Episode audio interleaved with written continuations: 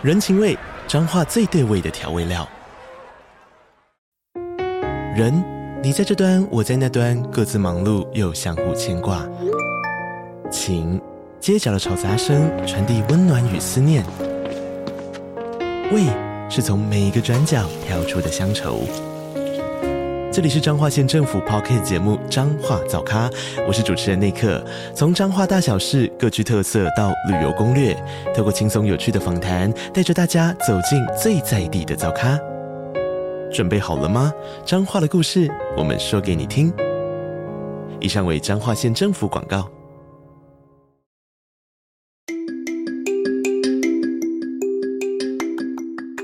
大家早安。欢迎收听通勤十分钟 On the way to work。每天早上跟着我们一起掌握最新的国际商业新闻，了解各个产业衍生出来的商业趋势。我们相信每天只要花一些时间，一起进步一点点，长期下来就能够看见巨大的成长。我是 Esther，哟，我是 Tony，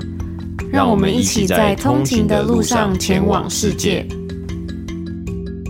大家早安，今天是六月十九号，星期一，欢迎回来通勤十分钟。那这个月呢，这个月是六月嘛，刚好，其实我们通勤十分钟这个 podcast 节目呢，其实也已经正式满三周年了。那做 podcast 三年以来啊，我们时常会收到这些问题啊，比如说像是如何有效率的选择以及整理新闻。或是呢，我们在 Podcast 上面节目上面的资讯分享的这些新闻呢，都是怎么收集而来的？还有呢，像是怎么样找到好的新闻啊和商业资讯来源，或是如何快速的读懂一篇国际的商业新闻，以及如何保持学习的心态。那在资讯爆炸的时代啊，根据《纽约时报》指出啊，一般人日常吸收的资讯量呢，是达到了惊人，大约是三十四 GB 啊，非常非常的多。那根据《打造第二大脑》这本书之中写到啊，其实泛滥的资讯呢，是时常使我们坐立不安啊，那并非赋予我们真正的能力。资讯超载呢，会让人精疲力竭，所以啊，要如何精准又有效率的去收集并且整理资料啊，可以说是一个重要的课题。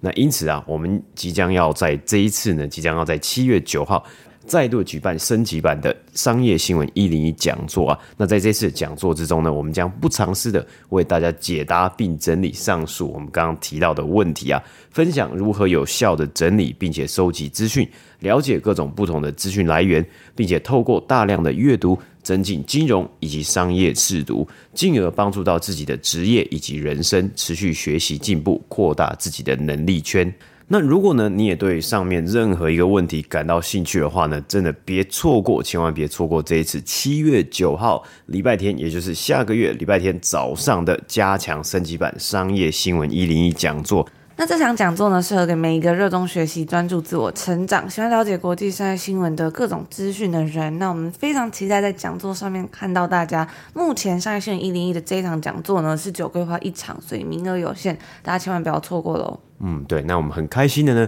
终于可以跟大家分享啊，从今天六月十九号开始呢，我们已经开放报名了。那这个报名的链接呢，我们当然会直接放在这一次这一集的 show note 呃节目的 show note 下面。那也邀请大家呢和我们一起学习成长。那在这边呢，也稍微的说明一下我们这一次的票券啊。那第一种呢就是早鸟票，就是感谢现在正在收听的通勤族呢，就是诶你们是早鸟，早起的鸟儿有虫吃嘛，所以这个这一次的票价呢，早鸟的票价呢是可以以正常的一般的普通票价的七五折呢去购买，但早鸟票的这个购票的时间呢是只有到六月二十四号，而且是限时限量的，等于说如果售完了，提前售完呢就会关闭，早鸟票就会关闭，那我们就会移到普通正常的这个讲座的门票。那除此之外呢，我们要感谢付费订阅会员，所以我们也有给予订阅会员的优惠。不管你是年订阅会员或是月订阅会员呢，你都可以得到一个折扣码。那这个折扣码呢，可以呢去享有，就是在早鸟票。以及普通票呢，都可以享有六折的一个优惠，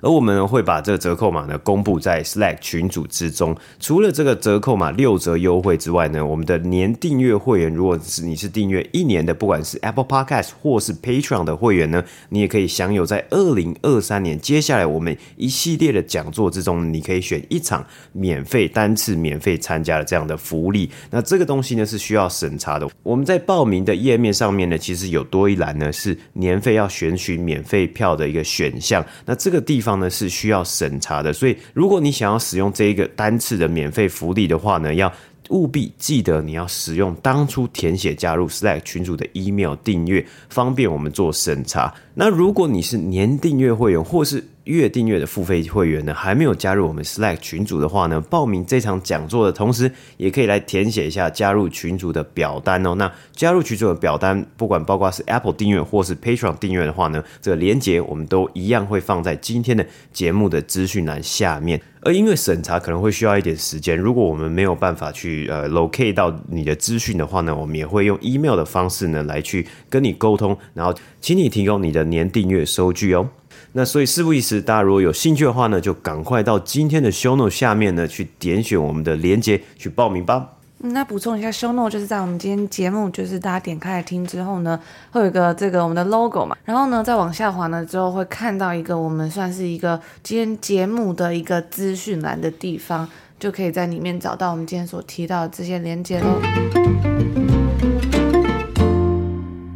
每当呢去参加篮球、棒球以及各种运动赛事的时候啊，球队之中的吉祥物总是中场休息或者是在高空灌篮的时候的欢乐全员。那前阵子呢，有一个运动娱乐媒体，他们就发布了一张 NBA 的吉祥物的收入排行榜，在网络上引起了轩然大波。那我们相信呢，当你知道这些人人喜爱又逗趣的吉祥物，他们到底一年可以赚多少钱之后，或许啊，你也会想要知道如何成为下一位吉祥物的候选人。那其实这。这些吉祥物要做的工作也不简单啊，因为他们可能要呃翻身啊、旋转啊、跳跃啊等等，就是要做很多像是体操的运动，然后要炒热气氛啊，逗大家开心，所以其实呢也是一个不容易的工作啦。嗯，而且应该一支球队里面呢，应该就是只有一个人当这个吉祥物啊，或两个人啊，所以这个竞争应该也算是非常非常的激烈。你可能也要通过很多人的面试呢，才能拿到这个样子的角色。那在这个排行榜里面，年薪最高可以说是 NBA 界的 Jeff Bezos 的吉祥物呢，就是来自 Denver Nuggets 丹佛金块队的 Rocky the Mountain Lion，算是一只狮子。他的年薪呢，我看到其实我真的也吓到了，他的年薪竟然是高达了六十二点五万美金，换。算一下台币呢，已经要将近两千万了，一千九百多万。比起美国职业女子篮球联赛，就是 WNBA 的球员平均年薪十一点三万美金呢，还要高上非常多。那这个 Rocky the Mountain Lion，它的长相呢，它其实是呃，它的颜色是黄色的，然后还穿一个白色的这个衣服球衣这样子，不知道大家对它有没有印象？嗯，那其实呢，呃，虽然这个年薪是非常的夸张，呃，可能有点跌破大家的眼镜啊。不过大家如果有在追踪体育新闻的话呢，也会知道呢，今年呢、啊、NBA 的总冠军呢就是这支球队丹佛金块队 （Denver Nuggets）。那好像也是呢，是回归四十七年能拿到这一座总冠军啊，所以也是非常非常值得庆祝的一件事情嘛。而且呢，其实这个新闻呢、啊，它大概是在五月底的时候呢，嗯、呃，公布出来，就是流露出来的。虽然丹佛金块对好像没有正面的去回复说，哦，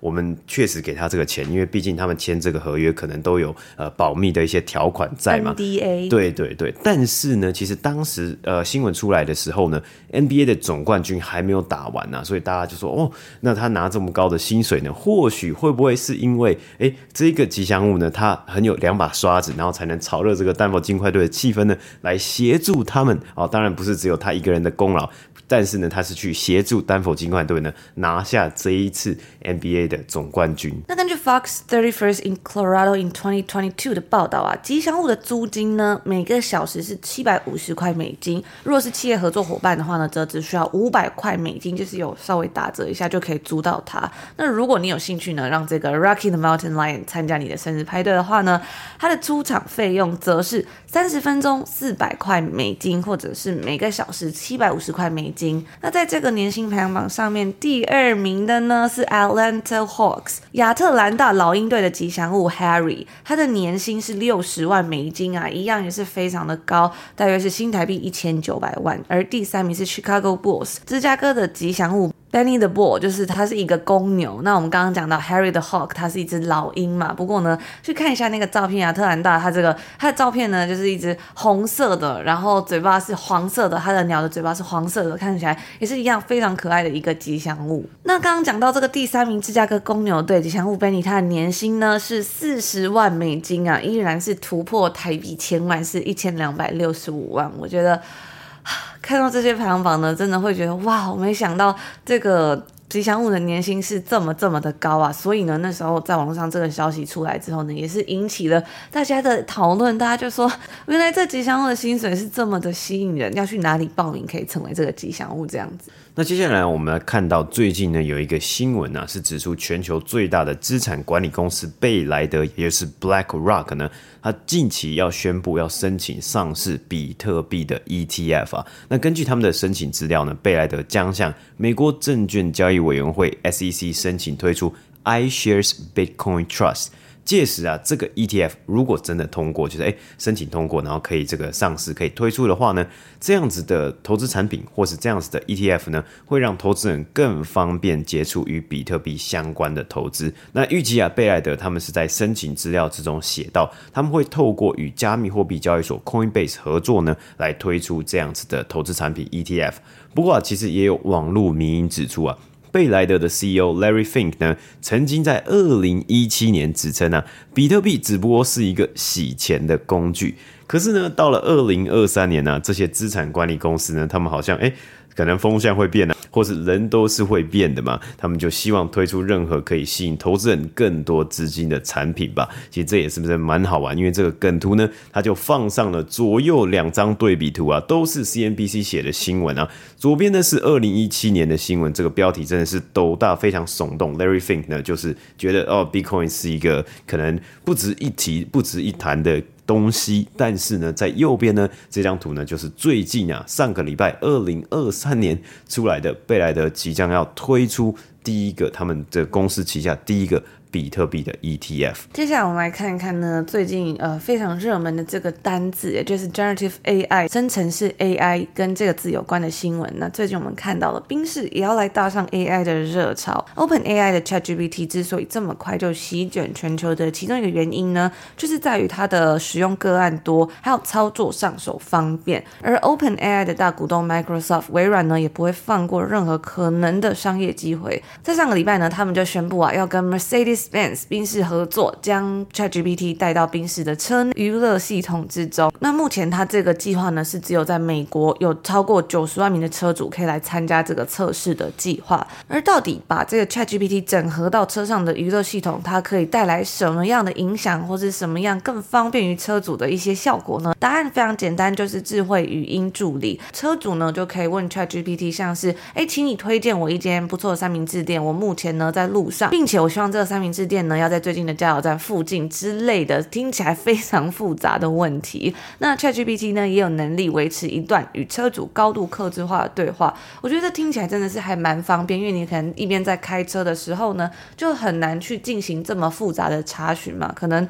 嗯，可以用 Google Map 或是导航去查一间三明治店，但是呢，如果你又想要去一边顺便加油，然后想要在加油站附近的三明治店呢，就可能会有点麻烦，或者是诶，可以请 ChatGPT 去帮你规划一个路线，假设你今天在路上呢，这个路上你可能又要去买小朋友的生日礼物，然后呢，你可能又要去超市买菜，然后可能又要去顺便拿个包裹之类的。那这样这个路呢，就会变得好像蛮崎岖的。或许就可以在路上边开的时候问他，所以可以帮我规划一下，那可能就会方便非常多。所以我自己是觉得还蛮有趣的。嗯，对啊，因为毕竟这个东西呢，可能它能取代的就是，哎，平常大家在开车的时候呢，你会问这样的问题，其实是因为你的副驾驶有坐一个人嘛。然后，哎，其实这还蛮危险，因为如果副驾驶他如果哎没有。知道你想要讲的是什么，有时候查不好的时候，两边很容易就会吵起来。对，但是而且其实很多时候呢，其实你可能副驾驶旁边是没有人的，嗯、那这时候呢，你就没有办法问这样的问题，或是找到这样子的资讯嘛。那或许你可能自己就想要想办法呢，去用手机来去查这样子的一个呃问题的答案呐。但是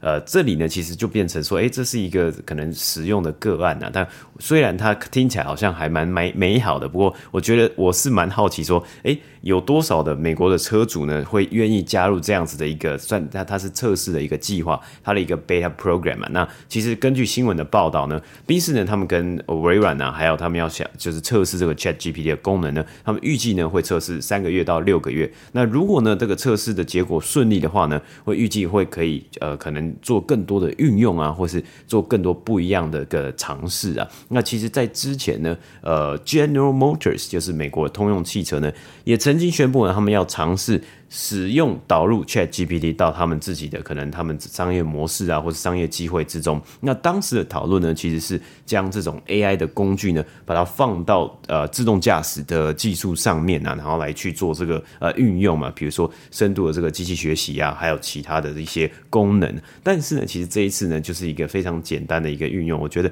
也蛮好玩的，一个非常直白，让大家知道哦，原来是这样子使用。那我们的结果呢，就看说车主呢买不买单，或是车主呢。他愿不愿意去尝试这样子的一个功能，然后会不会呢持续的再去使用它？那今天接下来的新闻呢，我们要看到这个，难道怀念的 IPO 浪潮的日子呢要回来了吗？大家不知道还记不记得我们在二零二一年这市场狂热的呃时候呢，我们很长呢在节目上其实也跟大家分享过上市的一个新闻嘛。当时啊没几天就有一些公司要上市交易了，哇，那个呃 NYSE 啊，就是 NYSE 纽约证交所呢，每天呢都有人在这个锵锵锵啊，要因为他们要这个挂牌上市的嘛，还有包括很多 SPAC 公司嘛。那第一天呢，其实很多时候呢，当时上市的时候啊，二零二一年呢、他们第一天可能这些公司他们股价就会飙涨，哇，那所有的投资人呢都会乐翻天嘛。那上个礼拜的新闻呢、啊，其实又让很多人想起了那段美好的时光。地中海市的连锁餐饮集团 Cava 呢，上周在纽约证交所上市，他们首度筹资每股的价格呢定在二十二块美金，最后啊也筹到了三亿一千八百万美金啊，市值呢是达到了二十四亿美金。那不过啊，他们股票在上周呢交易的第一天呢，哇，股价就暴涨了，就开盘的时候呢就暴涨超过一百 percent 啊，收在四十三块美金啊，也创下了今年至今哇，今年已经过一半了，超过五亿美金的。IPO 案之中最佳表现，而 Kava 的这间公司，它是在二零一一年呢开设第一间快餐形式的连锁餐厅啊，它其实仿效的呢就是我们也常讲过的墨西哥连锁素食店。Chipotle Mexican Grill 的方式，让消费者呢可以高度的去克制化他们自己想要做的这种希腊式的餐点呢。那其实就是一个 bowl 嘛，诶，你想要吃什么？呃，想想要吃什么饭，然后你可以自己选你的主菜啊，你自己选你的沙拉，你自己选你的 dressing 啊，等等的。那其实有点像是，我觉得可能在台湾就是像吃便当嘛，你吃便当可以选主菜，可以选三个菜色这样子的一个概念。那当然，他们还加入了，诶。诶，你借由点这个希腊的餐点啊，或者借由点这个希腊沙拉，或是其他的这个 bow 啊，是推广健康方便的一个新选择，而且也不会到那么的贵啊。那除了 Cava 之外呢，当然 Chipotle Mexican Grill 啊，它在过去这几年的股价表现也是非常非常的亮眼啊，所以也吸引了很多其他同类型的竞争对手呢，纷纷的要投入这个资本市场，或是纷纷的投入股市嘛。像是啊，以沙拉著名的连锁店。Sweetgreen 呢，也是在二零二一年十一月的时候上市啊，刚好可能是搭到这个 IPO 热潮的末班车啊。它的目前市值呢，当然比起当时上市，其实还少蛮多，缩水蛮多。目前市值大概是在十亿美金出头而已啊。那我们在之前的节目之中也有讲到嘛，Sweetgreen 它推出了一个呃以 Chipotle 为名的沙拉 bowl 沙拉碗呢，然后结果被 Chipotle 控诉说，你竟然是违反我们的商标啊，就是违反我们侵害我们的商标。那当然后来 Sweetgreen 是低头哇认算是有点认错，说好不不然我我不要跟老大哥过意不去啊，那我就改名，我就把它改名了。不过当时的新闻呢，其实也闹得沸沸扬扬的。那在这边呢就补充跟大家分享一下。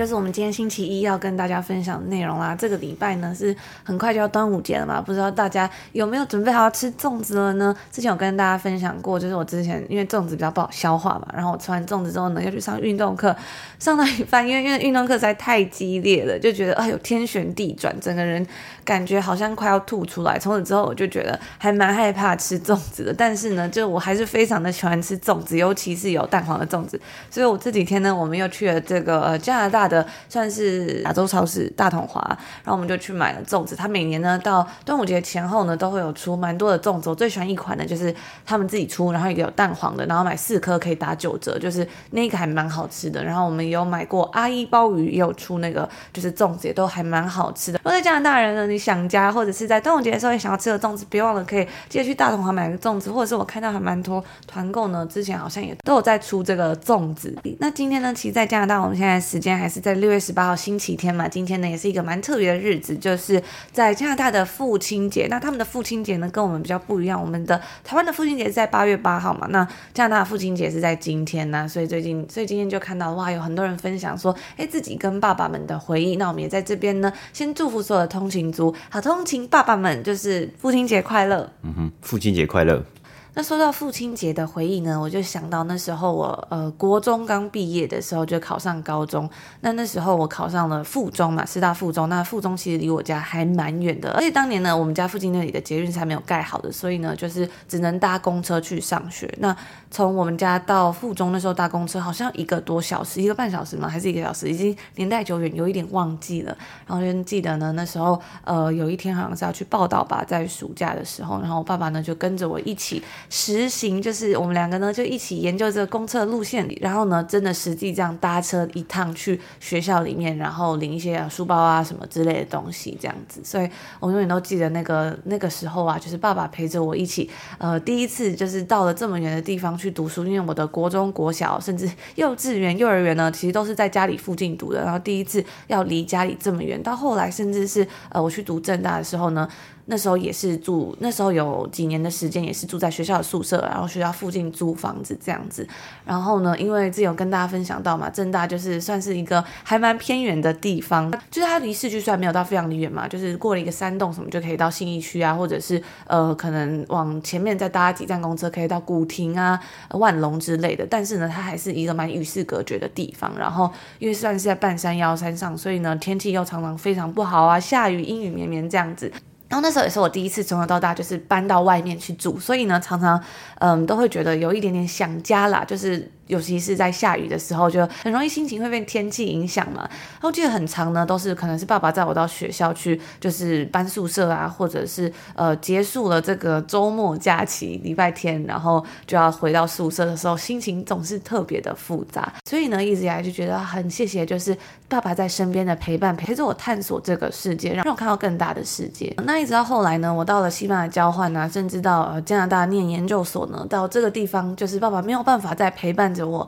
来到国外，但每次出国送的他都会送我到机场啊，然后跟我说再见这样子。我觉得虽然到现在我们在国外没有家人的陪伴。但是呢，每一次就是爸爸送我去呃更远啊、更大的地方啊，然后祝福着我的这些回忆呢，一直都放在我的心中。当我到国外或者是更远的地方，每次我遇到挫折或是呃有更多的挑战呢，害怕自己不能做到的时候，我都会回想起当时爸爸牵着我，就是小小的手，然后从我们家，然后一路搭车搭搭搭搭到附中的那个心情，然后也是这个东西一直支撑着我到现在。所以就是在这边在祝福天下所有的爸爸，父亲节快乐。嗯，对啊，因为也也是出国之后呢，也才慢慢发现说，哎，其实家人的支持呢，是一个非常大的可能进步的动力啊。虽然不是每天都呃相处在一起啊，但是呢，其实能够知道家人无条件或是呃百分之百的去 support 你，不管是精神上面啊，或是说在任何的事情上面呢，其实都会觉得，哎，好像有一点点后援呢。不然其实，哎，一个人呃在国外啊，其实有时候真的都会。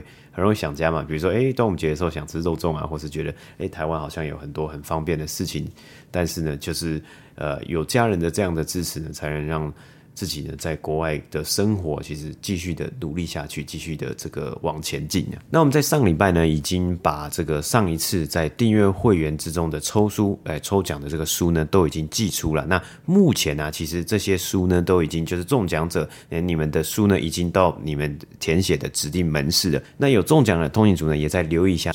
要记得尽快的去你们所填写的指定门市去领书。那超过这个领书的期限呢，书就会被退回去喽。那最后呢，在提醒大家一下呢，我们的这个商业新闻一零一讲座呢，已经正式开始售票了。那现在还在早鸟的阶段，早鸟票呢会一路卖到六月二十四号，不过是限时又限量，所以如果提早卖完的话呢，就是我们就会变成一般票了。早鸟票的价格呢是一般票的七五折，所以有兴趣的通勤族呢，想要在七月九号跟我们一起直播，一起聊聊天，然后一起来学习如何读国际商业新闻的话呢，要记得赶快去 s h o n o 下面呢来去参考看看喽。那以上呢就。今天我们要跟大家所有分享的内容。那这个礼拜呢，其实有端午连假嘛，所以这礼拜应该只有三天的工作日呢就可以放假了。或许有的人呢已经开始可能呃有多请几天假，就可以自己呢做成一个连假了。那我们在这里呢也祝福大家今天呢有一个愉快的开始，好好的过完，好好的上完这三天的班呢，就可以放一个四天的端午连假了。